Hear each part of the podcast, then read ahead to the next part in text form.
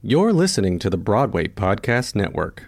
Judy was boring. Hello. Then Judy discovered ChumbaCasino.com. It's my little escape. Now Judy's the life of the party. Oh, baby, Mama's bringing home the bacon. Whoa, take it easy, Judy. The Chumba life is for everybody. So go to ChumbaCasino.com and play over 100 casino style games. Join today and play for free for your chance to redeem some serious prizes.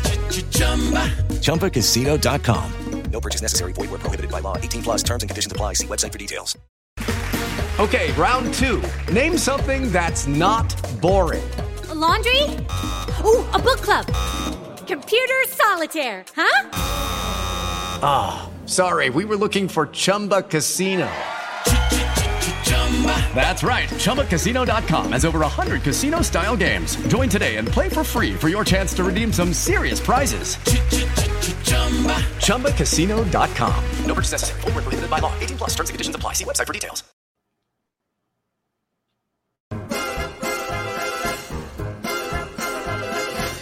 We'll take a glass together. This is Equity One, Broadway's happy hour. Pour yourself a drink and join us as we chat about life, theater, and, everything in between. I'm Elliot Maddox. And I'm Caleb Dickey. Join us for your Equity One.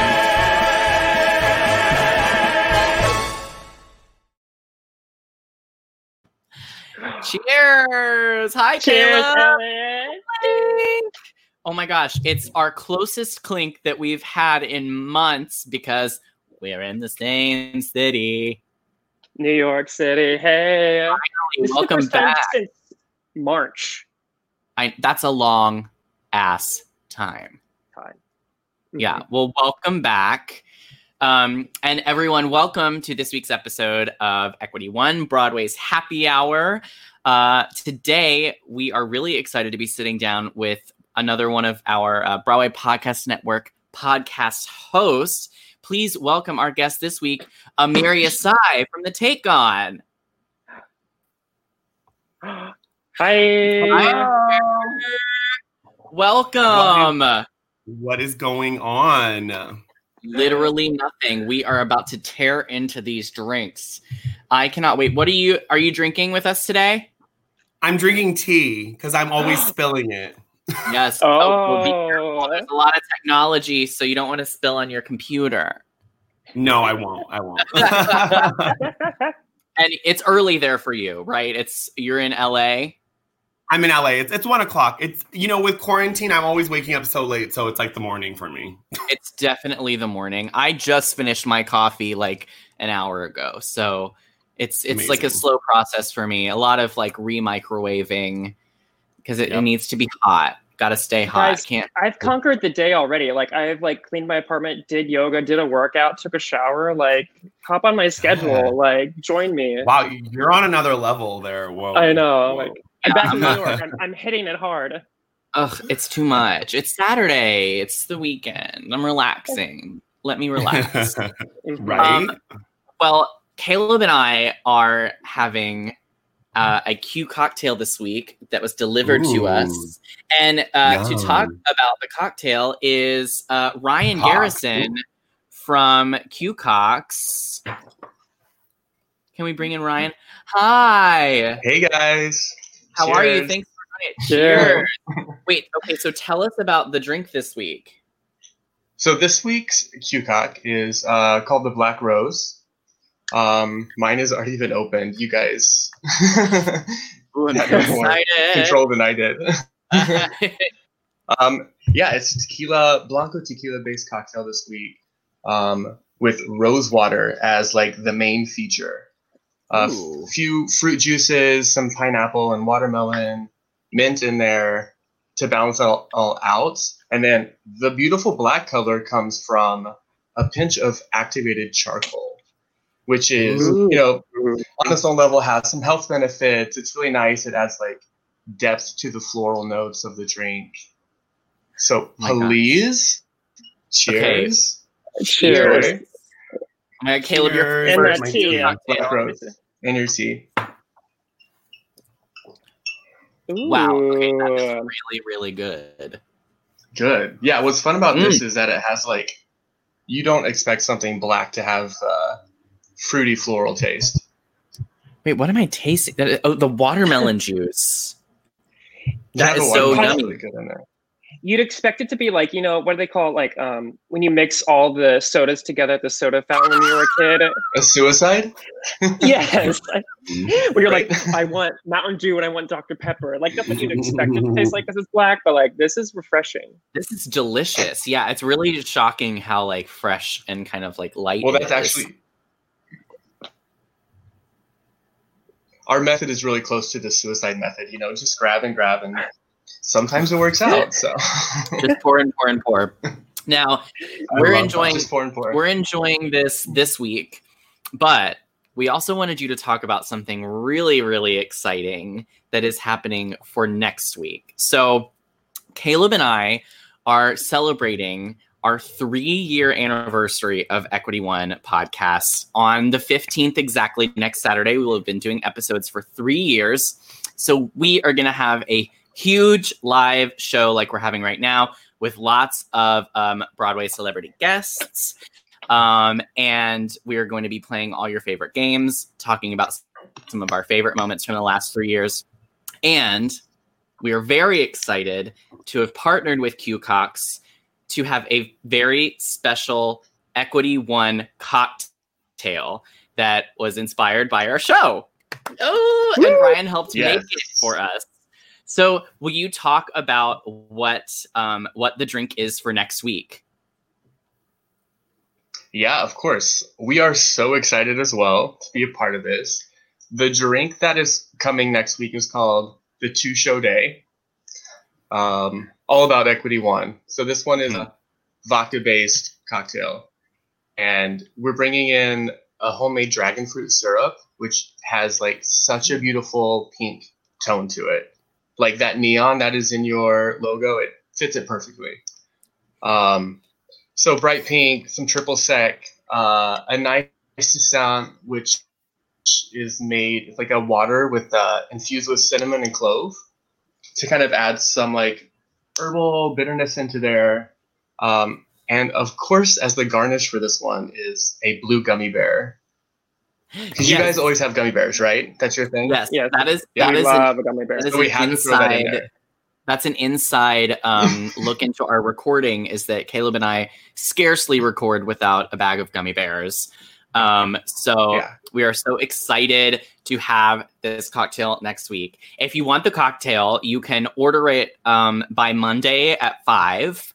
Uh, if you're in the New York area, New York City. Um, sorry, upstate, but the, the same thing. Um, uh, if you're in if you're in the city, you can order it. You can go to uh, Q Cocktails on Instagram, or the the um, form is also in our bio on Equity One Podcast. There's a drop down menu where you can go, click it, order it, um, and the actually the first 50 orders of the drink are also going to receive an Equity One shot glass. Which I- So um, get Yeah. those orders in and uh, tag us on social media when you get your delivery next week. And we'll share some of those pictures in a live show next week. And you can enjoy the cocktail with us as we celebrate our three year anniversary. We are so excited. Thank you so much, Ryan, for all your hard work with the with the libations. We really appreciate it. Oh, it's my pleasure for sure. And we will talk to you soon. Thank you so much for coming on the show. Cheers. Great. Cheers, guys. Ding. Oh, oh my god. Hey. Uh, this drink is so I, I honestly can't get over it. It's so delicious. you guys It's I uh, feel so like I'm more 20 I- and I'm not 21 or something. I'm sitting here while y'all are drinking. I'm Like- like, Mm, hmm. tempting. Yeah. Well, you know, we'll see how how the how this goes, and then maybe you can have a cocktail. Um, Amir, how are you Yes. doing in this quarantine life? Um, I'm good. I've actually, you know what? Like, I'm an outgoing introvert, so it's been really great for me. I mean, I I do love going to events and you know working as a publicist for years. Um, I don't really miss it. I don't miss any of the social interactions. Honestly, I don't really like people. Um, so I I like animals, and it's been great because I can walk around my neighborhood and I see coyotes and bunnies, and I'm quite happy with this. Like I I'm I realized how little I enjoy genuinely talking to people. I like interviewing people, but I don't really like talking to people. So it's been great. That's That a is- long-winded answer. Yeah. No, it's so funny because it's so true. I think we're all kind Mm-hmm. of like, you know, we, you know, he had to break away from people. There are certain people I really, really miss hanging out with, and Mm-hmm. um, and certain people where I'm like, oh, I'm so sorry, I've reached my ten person bubble. Um, so I'll see you. I'll see you when there's uh, when there's a vaccine, hun. Um, but great talk, great keeping up with you on Instagram. You know. Absolutely. Uh, I also love not having to worry about giving a hug or not giving a hug. It's just like no hugs, no handshakes, don't touch me. Like, Right. hi, like don't touch From a distance. yes. Because you know, people is- don't always smell great. They don't always smell No. great. So let's. It's Yeah. true, especially if we're especially in the venturing out. summer. Yeah, and in quarantine, you know, I've been experimenting with, you know, I'm not wearing deodorant every day because I'm not going anywhere and I'm not doing anything. Yep, Okay. yep, yep. So I gotta save those coins. You know, we can't be we can't be just going out and buying deodorant all the time. Like Exactly. like I buy deodorant every day. Like what what is that? Um Stockpile. Caleb, how is being back in the city for you? being back it feels really great um i love being in my apartment the sun coming in getting everything like being away from your home for five months Mhm. it's just great to be back um uh, we haven't ventured out much because we're doing the two week quarantine the mandatory one. So um just enjoying some alone time which we were so busy when we were uh, in ohio and stuff like that. So it's actually like nice to slow down. I love it. Yeah, talk to me in two weeks. especially being with like family you know both of we did the the visit family thing and then come home. It's really nice to get back to your kind of like solo existence yes um uh okay so amir what have you been watching during Oh, during this question. time Hmm. What have I been? What have I not been watching? Is probably a shorter list. Um, I generally, even before quarantine, because I I worked out at an after show company, so we would cover like every show. So I I just put it on myself to watch a little bit of everything, um, except Mrs. America. I haven't watched that yet. Um, Mm, I watched one or two episodes. Actually, I watched the that? first one and the last one, and I loved both. you wait you did like bookends why did you do that because Cole watches it when I go to bed sometimes, yeah. and so I caught in. But I loved it. It's it was so great. good. Michael and I It's watched the really whole thing. It's great. He thought it was a little sleepy. Like he he was checking his phone. But I was Oh, okay. riveted. You know, I I loved it. I loved it so much. Um you watch a lot, you know, you you're very like into you got your finger on the pulse of like the pop culture world. Um and you talk a lot about now do, are, do you watch the housewives um religiously? I do. So actually, I went to high school with uh, the creator's daughter. So he pitched that show to my dad, and I remember being like 15 years old, and he was like, "We're gonna get a bunch of housewives. They're gonna drink. They're gonna go on vacation. They're gonna fight over rooms." And my dad's like, "I'm not investing in that. What is that?" Um, so that's Scott Dunlop, and he is the creator, and his name is on every single one of the housewives. So it's just really neat to see it all come together. I knew a lot of the original housewives from Orange County because I grew up here in Orange County, and so it's just it's just cool to see it all come together. I love it. I mean, I think that sometimes it's you know it's not women you know supporting women like Ramona says, Like Ramona but at the end says, of the yeah. day. Ramona says it, but I don't think they are really supporting each other. But I think it's smart to go on the show if you have something to promote. Like if you, I would love to be the first, you know, Real House husband of um, Bravo. That's just me putting that into the universe because I think I would be great. Um, but you know, we'll see. We'll see what Well, happens. There are there are the rumor mill right now is saying that Atlanta might actually um they're considering like having Apollo uh as an actual cast member and there was one other husband that they would be like actual cast members. That's the rumor. Oh, But you know you know how the things pop up. It's like yes. you know there's there's different news on the on who's the next housewife every day. Um, I, what- like, I okay, guys, I, won't- try I try and watch it all the time, and I can't. I can never get through an episode. It's just not for that? me. Eh, I don't know, but see, I would really love Real Housewives of Xenia, Ohio, some farm town where they have to like deal with like trailer trash and like farm life because you know that's the real tea. Like they gotta get like the kids to Walmart. They gotta get like you just. I would love more down home living stuff. I don't know. So Nothing TLC. fabulous. Caleb TLC, wants yeah. TLC. Yeah, just watch TLC then. It's like, don't bring Yeah. that to Bravo. We don't have trailer trash to Bravo. we need it. Sorry. We need glamour. like that's that's part of it. Like that makes it work. Like we, you know, the for example, Potomac just started, and it doesn't do it as much for me because like some of those townhomes, like I could maybe own one day. You know what I mean? Like, like it just doesn't have that kind of aspirational, um, you know, glamour that makes it so ridiculous. Oh, Absolutely. and so, um, okay, but quick thoughts on Denise on Beverly Hills. So I wrote an article about a year ago because I saw the Twitter thing where Denise basically wrote like, "What should my tagline be?" And then Brandi responded, "You should talk about how you eat." P U S S Y.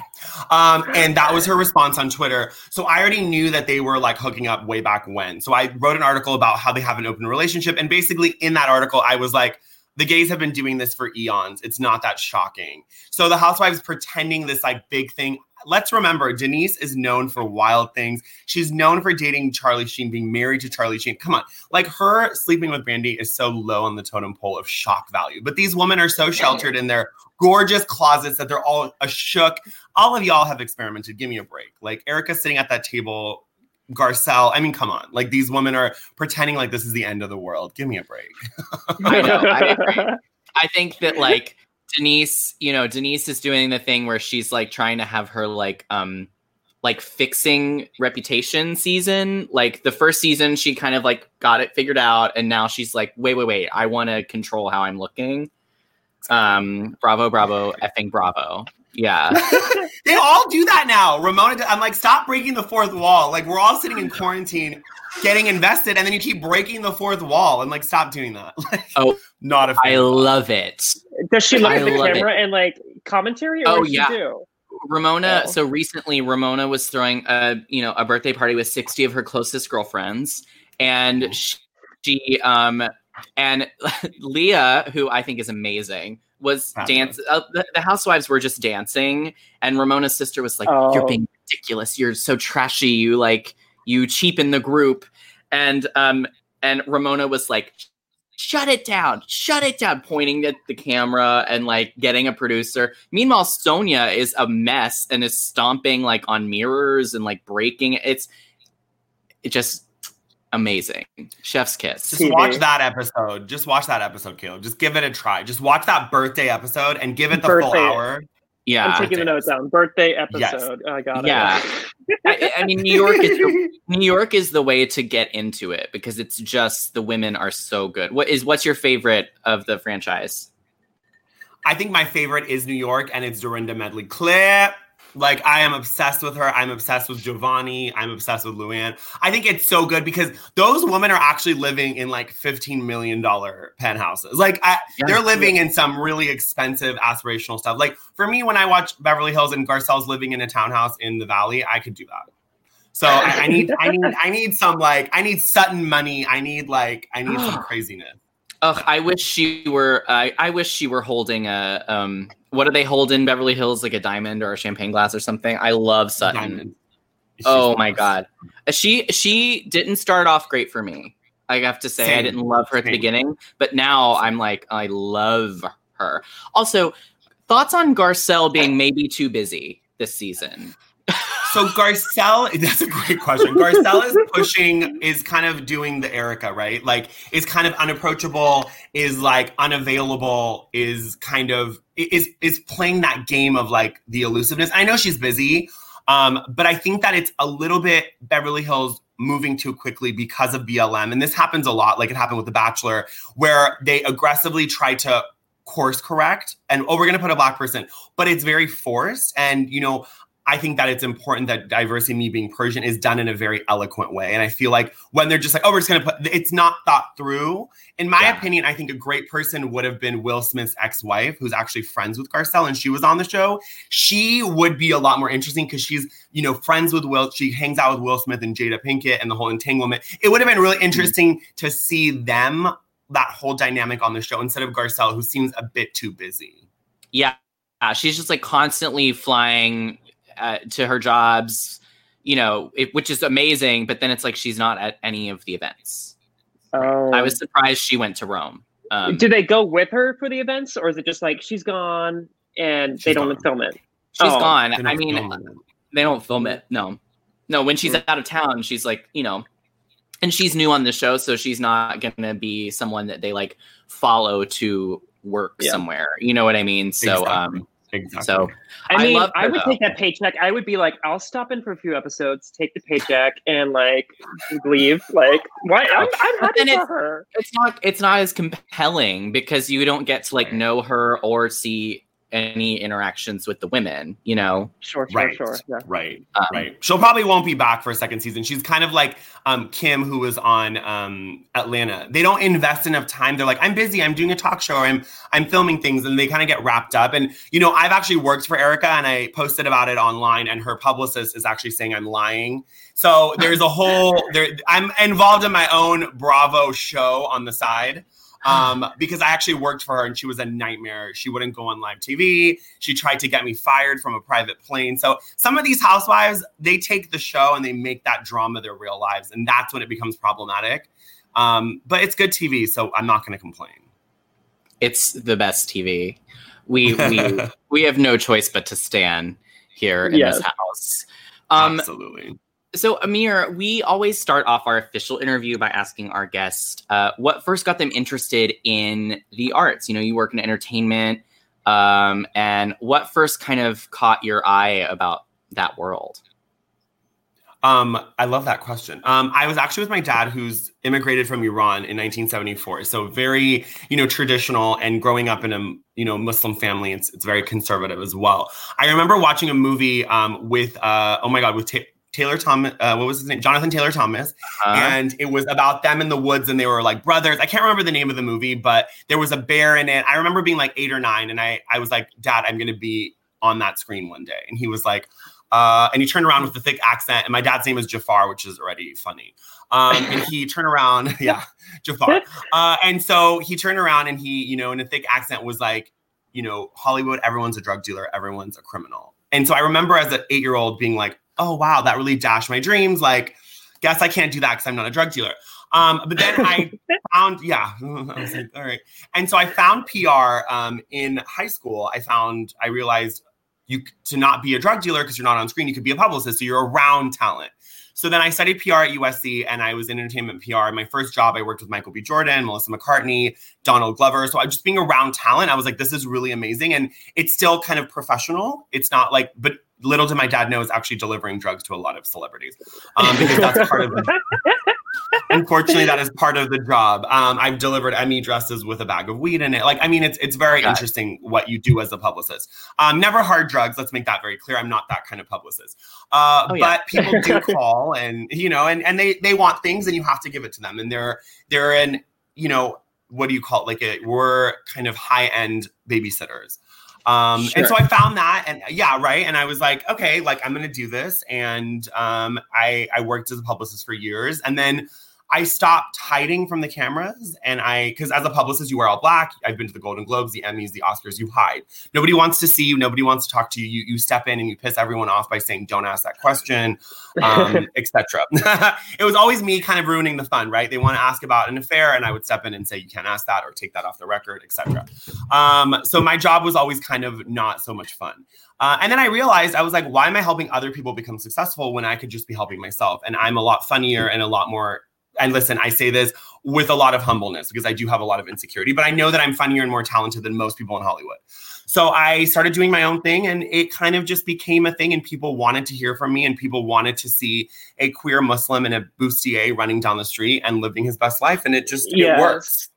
So it is what it is. I'm not going to question. Yeah. the, con- the content we didn't know we needed, you know, like, but exactly, exactly. but that's the thing and i think that that is like you know again taylor's oldest time in the in, in the industry and not just the industry but in the world is that once you start kind of following what you do and just being yourself and doing what you want then things really start to line up how you want them to exactly, exactly. um what what i'm curious to know what actually first how did you find out that PR was a job. Like what like what what kind of led you that? Because you you were interested in this world, couldn't be a part of it, but then like I'm I'm curious about that.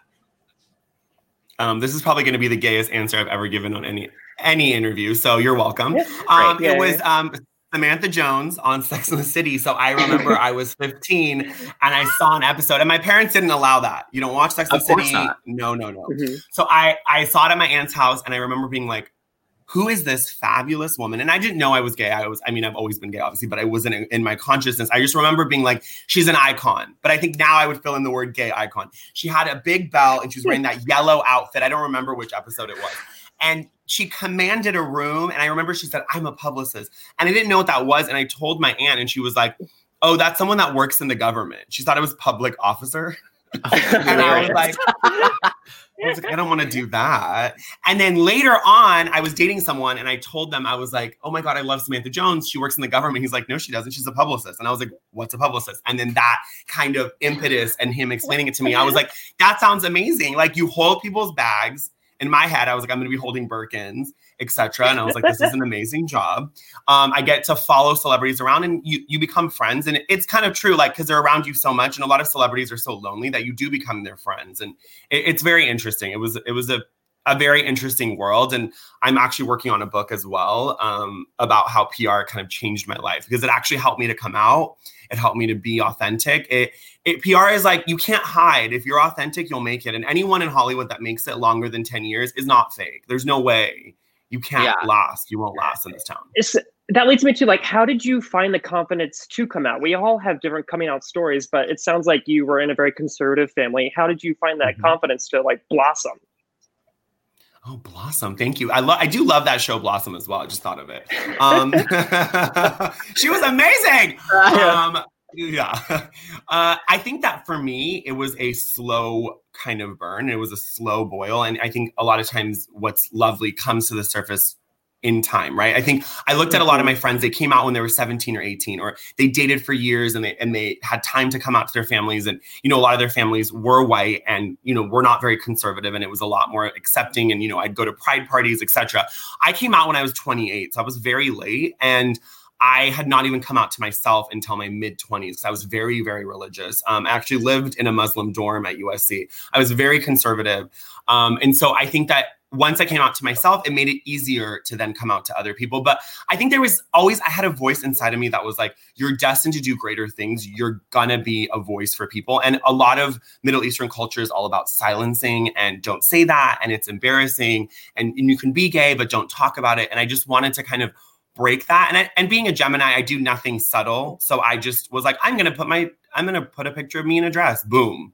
Like, and that was it, you know, and that kind of started everything. So I'm you talk about the you know the kind of um, culture that you come from and it kind of it being in opposition of how you want to live your life like how do you how do you balance being you know someone that people see as someone queer of a culture that doesn't always embrace that and also but bring you know not fighting against it but also bringing light to um, people and being seen as that like what's Mhm. that balance like for you it's tough. I mean, I, I I don't I always try to be very like kind of transparent when it comes to balance because I feel like that word then puts pressure on the person to balance. And I think it's important that there is nothing to balance. Like you are multiple identities, and a lot of Middle Eastern and Latino and Asian and anyone that has like a chauvinistic culture understands that if you are femme, whether or not you're identifying as queer or not, you are going to struggle with your masculinity and femininity. So if there is an issue there, you're always going to be living somewhat of a double life. So I think it's important to kind of embrace that at first until you can become either financially independent or emotionally independent from your parents to be able to like step in and be like, this is what I'm going to do. I'm dyeing my hair. I'm wearing um, lip gloss or nail polish around you, and you're going to have to accept it. And I think it's important that you don't give people permission. I don't ask, I tell. So when I tell you that when people are like, I get messages every day, I get death threats, I'm gonna slit your throat, you're disgusting, etc. I got one today, you're hideous. And so I was like, all right, hideous, yes, honey, use those words. I don't like, I don't delete, I leave it there. And you know what's funny? In a couple weeks, that person always deletes their own comment. Because it's mortifying. Oh. You you will always they never leave those nasty comments. They always delete them because it's mortifying to you. Because what's around those nasty comments is a lot of love and support. So I think it's it's important. And I I don't ask. I like I said, I tell, but I also will push people, right? I, I posted something where it was like a Google search and it said, Can I be gay and Muslim? Right. And a lot of people commented no, but a lot of people said yes. And a lot of people DM'd me from all over the world, from India and Afghanistan. And were like, I'm in an arranged marriage, but it's amazing to see you. And I feel like I have some freedom. And maybe I can come out in my own bedroom. Start slow. I think there's this idea in America that we have to all come out. I remember so many people pushed me, right? They would always say, You need to come out. You're so amazing. You need to come out.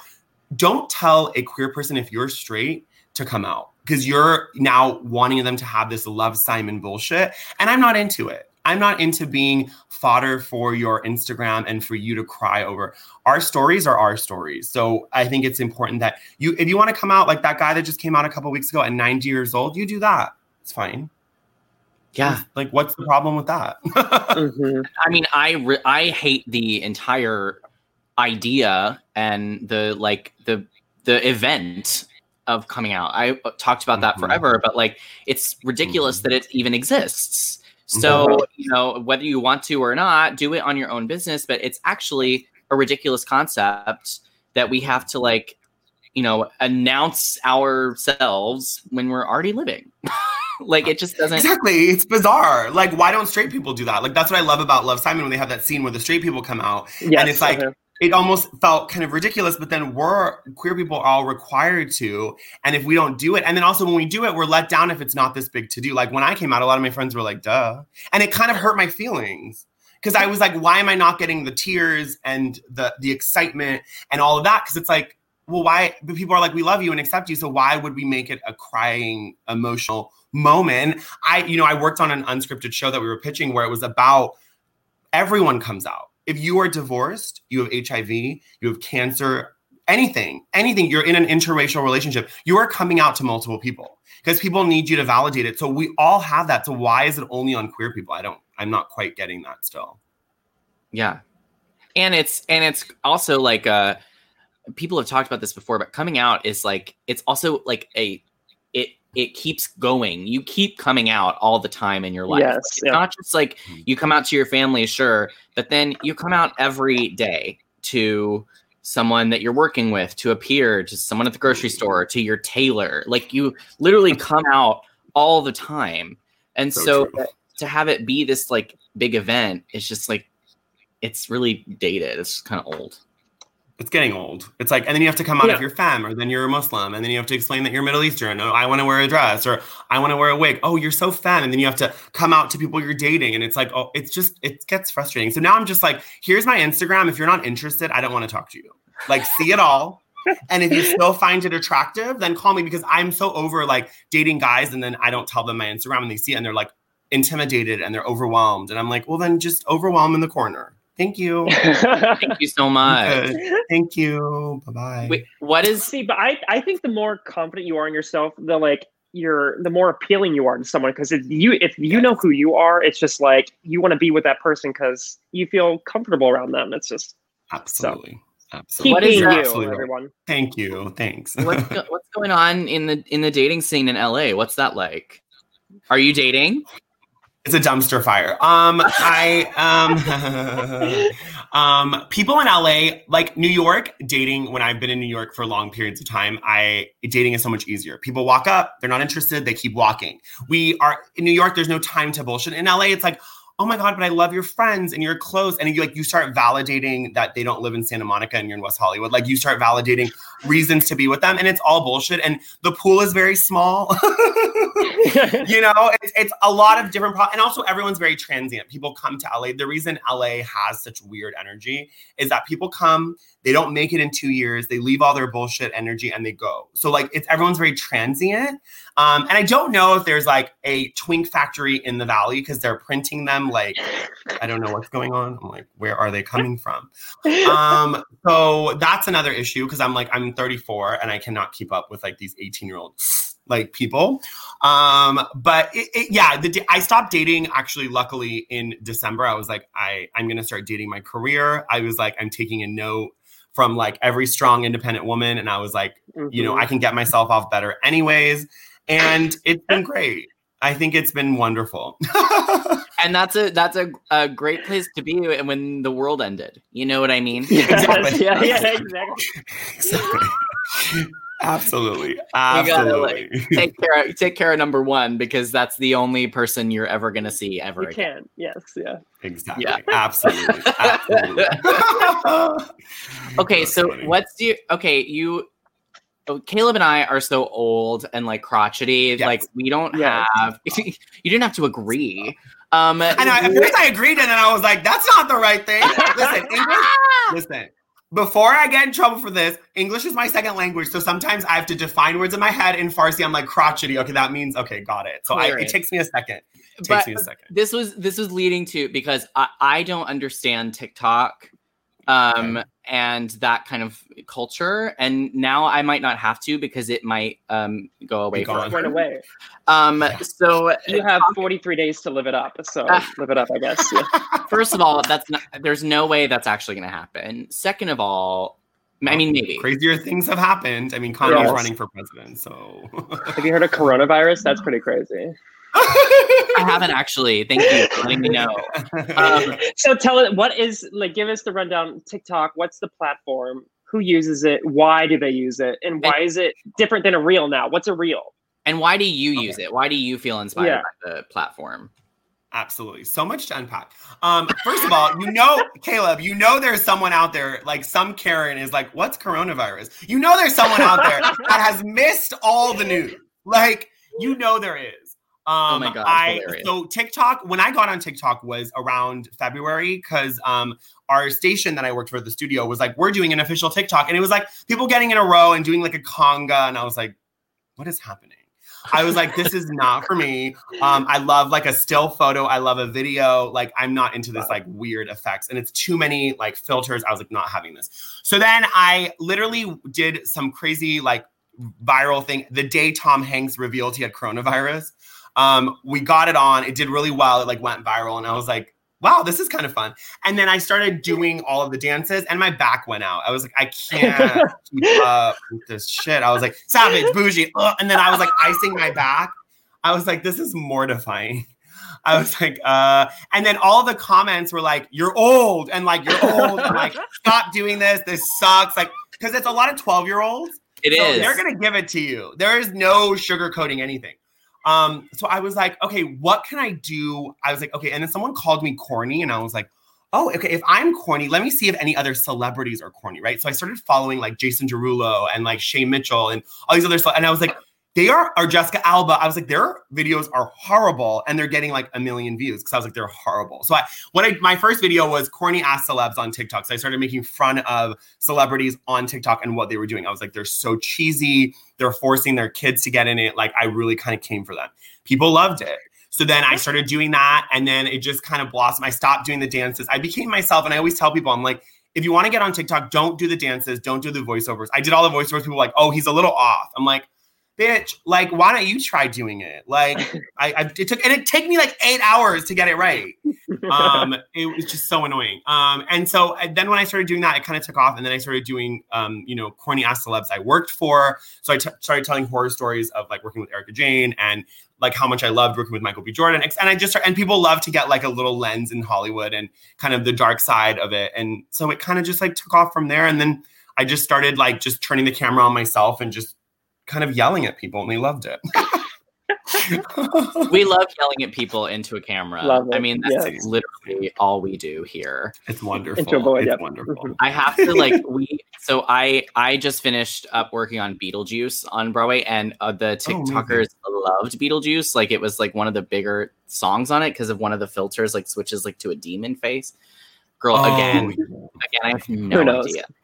But like, but one of my friends got a TikTok during it because he was like, "This is fun. I just want to like try it." Yeah. And he told one of the younger cast members, there were children in the show, one of the younger Mhm. cast members, and they were like, they were like, "You know, that's for like kids, right?" Like the shade was so deep. Like she was like, it like you said, it's like they were like, "This is for kids. Like, why are adults on here?" It's like our parents ruining Facebook. Yes. Oh, Totally, absolutely. That's really what it was. And before I got on, Facebook. They are listen. The Karens are ruining everything. I mean, I'm in Trump country. They're selling Trump stuff at the gas station across the street. So Orange County is a nightmare for Karens. They're everywhere. This is where they breed. Yeah, it's great. Um, yeah, but you know, Go ahead. no, I was just gonna say about like I think with like all of the TikTok stuff, it started out very young, and I think because of quarantine, everyone kind of jumped on like all the older people. So it's kind of Mhm. shifted. Yeah.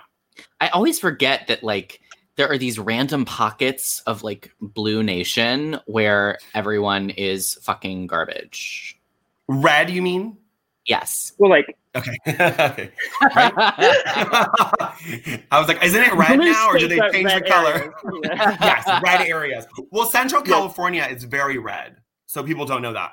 Like, whenever you see a mullet, run the other way. That's Trump. So yeah. yeah.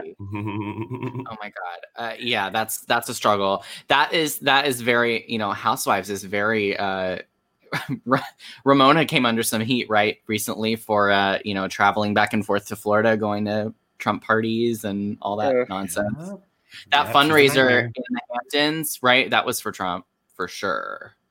At Oh, that I'm sure it was. Oh God. girl always.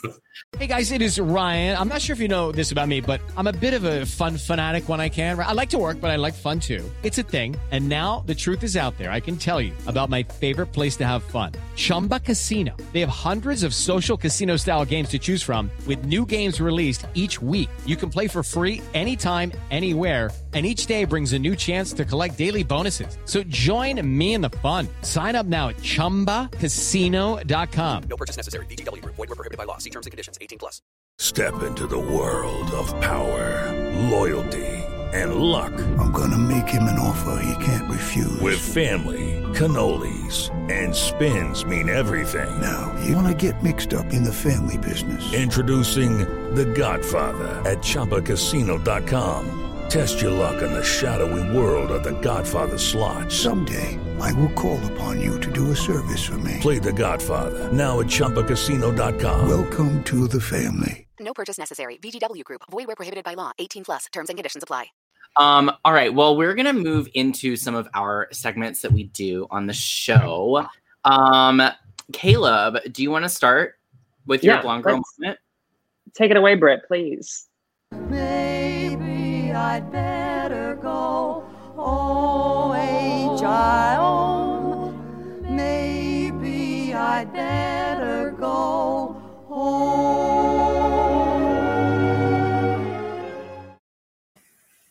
Okay. So I was thinking, well, first of all, we got these little like care packages from Q Cox. So this is what got me thinking. They Oh, sent yeah, yeah. a ring pop. And I was like, the 90s were like a golden age for candy. I just I don't I, I think so maybe because we were children then but um so I started doing um like what was the best 90s candy? And so um this is uh i i pinned some against each other and so we're gonna like debate between the two. So um Britt put the first one up. We have um Hubba Bubba bubble tape versus bubble yum. Um I love the bubble tape, but as a kid, I didn't quite understand the concept of gum. So I would chew like too much, like six feet of it, and then eat crackers at the same time. Ew, crackers? crackers. I loved crackers. Like With I gum? know. Yes, I didn't understand the concept of gum. You know, like when you, I used you used to swallow gum as a kid because you didn't. I didn't understand the concept of chewing it. Um, so that's the the bubble tape. But bubble yum was my favorite because it came with all these different flavors. Cotton candy flavor, the Cotton best. candy was the best. Um, so on my Instagram, it what was the percentage? Let's show the percentage ones, Britt. Fifty-six percent Oh. said bubble tape, but forty-four said bubble yum. But like, you know, this is my segment, and I'm saying uh, bubble yum is the better of the two. Would you guys agree. agree? Yes, I agree. I I don't agree, but that's okay. I hmm. like the tape. I like the tape because I liked feeling kind of butch with the like cutting it and then having the little tool. So Sure. I, I liked that. Speaking of Butch, what didn't make the cut was Big League Chew. That was the one where it was shredded and you like pretended it was like chewing tobacco Gross. and Oh, I chiclets. like chiclets that. That is so- That that is so problematic. Being like, you can chew tobacco just like your dad. Like what? Yes. That's so insane. bad. Um, so the next one is um, the strawberry candy versus candy cigarettes. Um, Candy cigarettes is so fucked up. Oh my god. Again, problematic. what is this? um, but um, the candy cigarettes I loved as a kid, though. Like, you know, you would pretend to smoke. Did you guys do that or not do that? Absolutely. Yeah, With the pen cap. Pen cap. Yes, literally. I'm I'm doing that right now. I don't. Um, but the, are the strawberry candies called strawberry candies? Like, do they have a name? Strawberry candy. Strawberry candy. I love the chewy middle. Um, so let's look at the percentage. Yeah, eight, 68 said strawberries, 32 said candy. We, we live in a different time now that people reject the candy cigarettes. It's bad. It's a bad thing. But I would agree. I love strawberries more than the candy cigarettes because of the flavor. Yes. Agree. The, it- it- strawberry candy is for me one of the more perfect candies because you have a really crunchy, hard, and then you have a, a nice chewy soft, and the flavor is very like intense and fruity. Um, and I like a candy that you don't actually see in the wild that only exists at your grandmother's house. Like, where do you buy that? um, some candies that didn't make the cut for this one were the um, root beer barrels. Remember those? Yeah. Love those. I see. I love them. And then um, the classic Werther's original, which I would get at my grandma's. Ugh. I love I don't those. love. I don't love a, a caramel. Just like I a didn't hard. like no. I don't, I don't want that. On to the next one. We have. Um, We were We triggered have- by that. yes. we have um nerds and warheads. Wow. Look at those throwback. Um, I'm going to start with uh, warheads. We used to um, ride the school bus, and our school bus driver would give us warheads, and you know, you'd like put them in your mouth and you'd lick them, and you'd get like, oh, that. But you loved it so much because the middle was good. Um, and nerds, I absolutely hate nerds. what? Nerds can Mm. hit the road. I I do not like nerds. Oh, I love nerds. I love nerds rope. Remember the rope? Nerds rope, Yes. of course.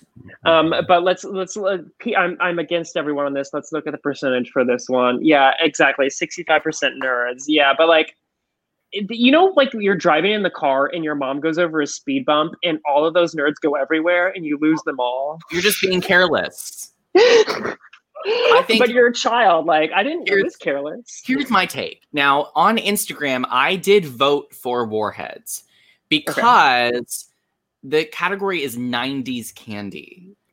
The I think that nerds are timeless. Nerds are now. You know, nerds are forever. but Warheads were very 90s in like the mm-hmm. trading. You wanted to get the right things. You bought them like Yes, on the their black own, cherry. Yes, the the little yellow. Yeah. kind of thing. And so warheads to me are a 90s candy. Um, nerds, however, are forever. And Caleb, this podcast is now over because you don't like nerds. Thank you. And that's I Bye. have. Amir, what do you think? Um, I mean, listen, I I do love warheads, but I think, like you said, nerds are timeless. I had a warhead um, martini once uh, in Ooh. Portland that was delicious. It was delicious, so that was Yeah. kind of fun. I can get into that. Um, I think timeless candies are Skittles, hot tamales. Um, Love hot tamales. Mike and Ike's. They're your favorite. Timeless for me. Um, like some Mike and other candies that didn't make the cut but are like totally 90s nostalgia are like Pop Rocks, Fun Dip, So good. Fun Airhead, dip. Baby Bottle Pop, lick the pop, dip it and shake Mhm. it, and then lick it again. Like, come on, you can't beat that slogan. Yeah. So naughty, the naughty slogan.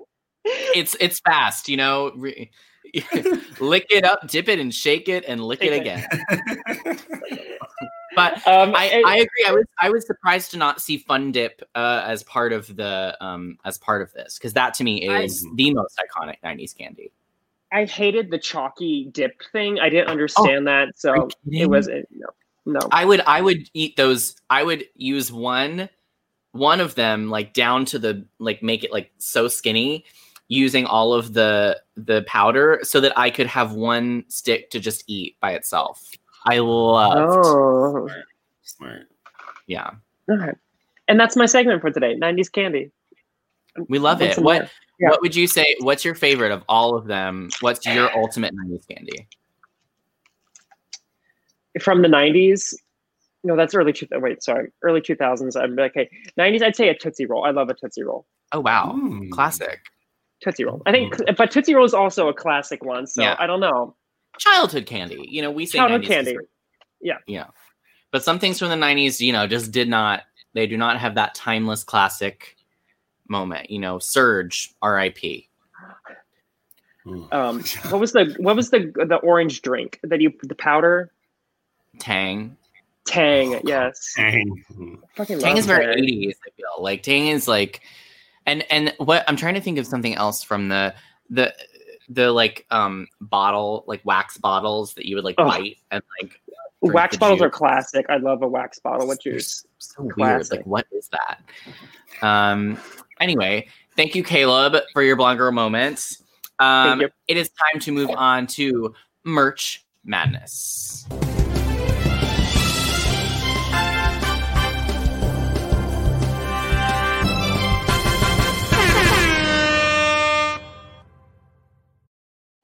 Now, Amir, you you specialize in in celebrities in uh, PR and big names. So uh, this is a segment where uh, I take my collection of uh, musical theater T-shirts and pin them against each other in a versus format and declare a winner.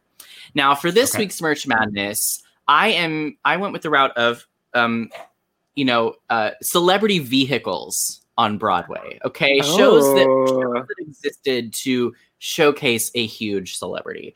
So we're gonna start with if you are a big celebrity and the show is for you, you know you're a big star if you are literally on the t-shirt. So here we have my Bette Midler Hello Dolly t-shirt, which is um very subtle and um, not not loud at all. You can hardly tell that Bette was in the show. Um, as you can see, it's ridiculous. Her name is huge, and uh, it looks very old timey. Red, you know, red and white. Looks great on a marquee. Not so much on my pink, uh, pink undertone skin. Uh, you know, make I don't want to look like a tomato, so I don't wear this very often. But I felt like it was a, a, a piece of history that I needed to have. Um, and also, when I went back to see the show, I saw it with um, Bette, obviously, and then I went back when Bernadette Peters was playing Dolly because I love Bernadette. Um, Mhm. And when I went back, they had Bernadette Peters Hello Dolly shirts like this. So shout out to the merch company for printing all those different shirts. Um, this is a fine shirt. It's it's just kind of a lot. Yeah. It's kind of a lot.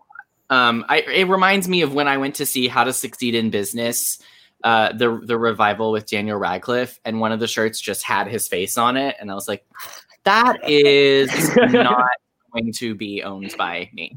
Um, so you know, I don't always love when a shirt has someone's likeness on it. However, I do have a visit shirt with a, a drawing of Chita Rivera on it that you know That's Cheetah though. that's one of my favorites. Exactly. So, you know, we, we make exceptions.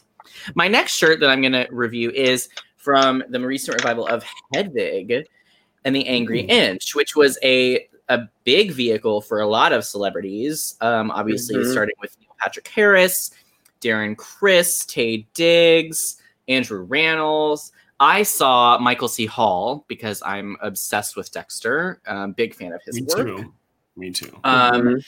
I love this shirt. I saw and I love the story behind the shirt. I went for my birthday. I bought a front row ticket. He spat Yeah. on me. It was amazing. Like Mhm. actually spat water like onto me.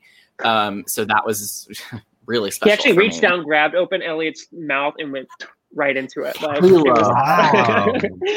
Wow. Very Halo. pre-COVID. Very pre Ah, Yeah, very pre-COVID, yeah. um, I love this shirt uh, because I love purple.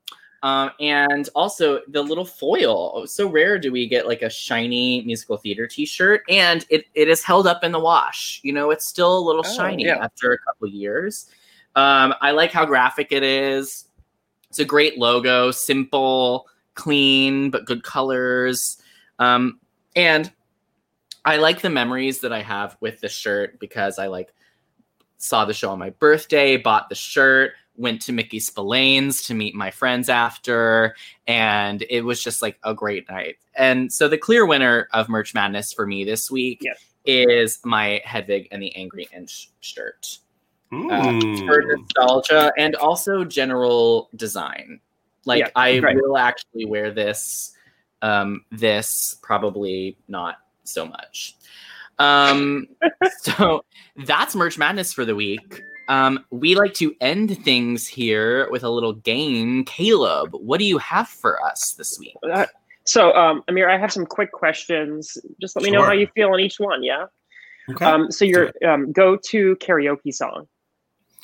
Go to karaoke song, Carrie Underwood song about like you know being in the bar and the cheat. I can't remember the name of the song, but like I'm gonna uh, carve a thing in your four wheel drive. That song. Baseball Oh, bat. before yeah, he yeah. cheats, Carrie Underwood. Yeah, before he cheats. Oh, before he cheats. it. There you go. Yeah, It's a great song. that's my go-to. Um, uh, traditional Muslim food dish that you love. Um, so there's no Muslim food. So there's there's like there's Okay. just like different culture. Well, it's because a Muslim is not really uh, like a, it wouldn't have a food. So it would be like Middle Correct. Eastern food or Yeah. Yeah, yeah. Etc. Exactly. So Persian food. I think my favorite is. I'm sure a lot of people in LA have had it. Tahdig. It's like a crunchy rice. So if you go to they, what they do is they put the rice on the bottom of the pot and they put oil and they make it almost like a kind of crunchy rice that you can put like you know stew on top and it's great. It's like a Mm. kind of delicacy. Yeah, it's delicious. Yum. And that's like a main Mhm. dish, or is that like an appetizer? Like main dish? That's like an appetizer. Exactly. It's an appetizer. Okay, it's yeah. called tahdig. Yeah. Yummy. Yum. Um, okay, so all self care is like good care, but are you more like at home spa night, yoga meditation, or block off the weekend, no work? Which one of the three? Um, probably the last one. I like to avoid people, so I'll just run away. Like Irish exit, Irish goodbye, see ya. Yes, love that. yes, yes, yes. Um, what exotic animal do you envision yourself as? Oh, envision myself as. I've had every exotic animal, but iguanas, toads. I think I would probably be. Hmm, it's a great question. You know what? I like pandas. I think I'd be a panda. I like they're cuddly, they're fun, they trip around, they're clumsy, super cute. Yes. They're adorable. Um, so what was your first survival job? I did Or not like- know where that was going. I was like, first what? um, um, survival job. Hmm. Or like I think job my you had in high school? Yeah, whichever one. Um, my parent, my parents won't let me work in high school because they're that Middle Eastern. Um, but I, they're like, people are gonna see you working at the yogurt shop. I'm like, so what? Um, God. I, I think, yeah, it's crazy. First survival job was probably working LA Fashion Week. I was getting paid ten dollars an hour, and I had to like put out the runway, and there was like 600 people. I mean, it was insane. Paris Hilton walked. I mean, it was weird, but there I was. Iconic still. Yes. Thank you. Thanks. um so uh, i was listening to your podcast and you say you're six two i'm six one and so yes talls um what's the best thing about being six two you know like elliot's really short so let's like make him be jealous of what's great about being Tell tall me. Yeah, you know what? Okay, I'm gonna sell you, but just to be in all transparency, because you are six one, I'm only six one and three four, so I'm not quite six two. So that's Okay. a lie. I round up like most men do, but I lie So about my height. Caleb. Uh-huh. i am six one Are ya? I am, Um, yeah. what's good about being tall? I think what's good about being tall is that people think you're a lot hotter than you are. That's just like the fact is people see you're tall and they're just kind of forget about if you're hot or not. They're just like you're hot automatically. It's really great. That is totally. elliot a meme. what's like, great about being I- about short is he yes i will get to being short but like that is Okay. so such a meme it's like is is he hot or is he six three like See, when someone's six five, you're like, they're hot. Like there's Yeah. no way they're not hot. Like Yeah, you're like you got your like climbing gear just to like go yeah Ah! what's great about being short is i'm very nimble um so especially that comes in handy in new york when it's raining and there are umbrellas bitch i i'm not going to be slowed down okay? My umbrella is going this way i'm ducking under um Yes. so that really helps me um yeah i love being short. Good. awesome. i'm with you on that. Um so i've never been to california. What is a california must do? If i was to come tomorrow what any covid wasn't a thing where should i go Um, so the I think what I love about California is that year round, even in San Francisco, even when it's a little cold, you can do rooftops, right? In New York, it's like kind of a luxury and a privilege, but in LA, it's like all year round. Even when it's raining, they'll do a rooftop. So you can do a rooftop, you can do like a frozen margarita, a froze all year. So that's the Mhm. best part. I think that's Love that. Um, last thing is, um, Yes. I can't believe this is my job moment you've had in your career or in your entire life? Um, I can't believe job moment is probably Erika's publicist reaching out and saying you're a liar, and then the fact that Erika Jayne is talking about me and saying I'm a liar and is kind of like actually perturbed by me is super wonderful. I'm like so here for it. I think it's wonderful. And then he in the email it said, "Have blessed day." Um, Mr. High and mighty publicist did not use a preposition, so that was very fun for me as a grammar. Come on, have blessed day. Have blessed day, Blessed day. I was like, okay. I was like, all right. and to him we say next, right? Yes, yes, I love it. Bye. Bye bye. Well, we want to thank you so much, Amir, for coming on the show. This has been really, really fun. Um, where can people find you on social media? Absolutely. I've had so much fun. Thanks again for having me on. It was so super, super fun. Um, everyone can find me at Amir Yass, Y A S S official. And my last name is Yasai. So I did not make it up. It's not a stage name. Yass is in my last name. So that's the truth. Destiny. Yes. Um, and they can find your podcast, The Take On, on Broadway Podcast Network, of course. Um, Absolutely.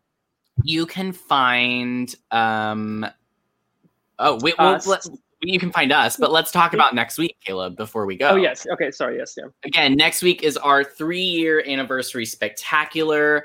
We have um, some really big Broadway guests joining us. Um, and we are so excited we're gonna list them. Can we list them? I think we So, like, can. They're Okay. We have uh, wanna hear Jackie Ho- Jackie Hoffman.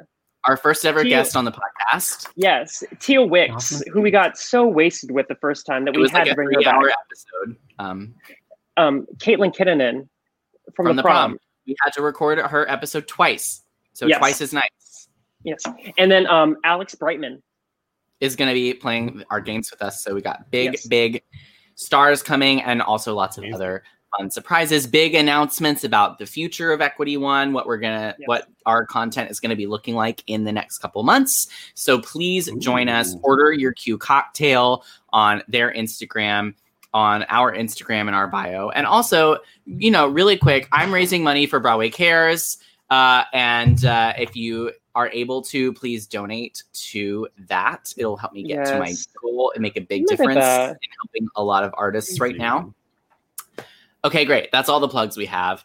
Uh, you can find the podcast at Equity One Podcast on Instagram and Facebook, and also at Equity One underscore on Twitter. Send us an email at equityonePodcast at gmail.com and head over to the iTunes app and give us a five star rating and review so other people can find our podcast as well. And while you're there, do the same thing for the Take On. Come on, you're you're already Thank in the you. app. Thank you. Thank you. Um, uh, you can find me at Elliot Maddox on everything. And I'm at Caleb Dickey on everything. And, And- until next time. Time. Cheers. Hey, it's Leslie Odom Jr. here on the Broadway Podcast Network to tell you about the Rise Theater Directory, a program of Maestra Music. Rise is a national online resource designed to connect and empower backstage and administrative and creative theater professionals from underrepresented backgrounds.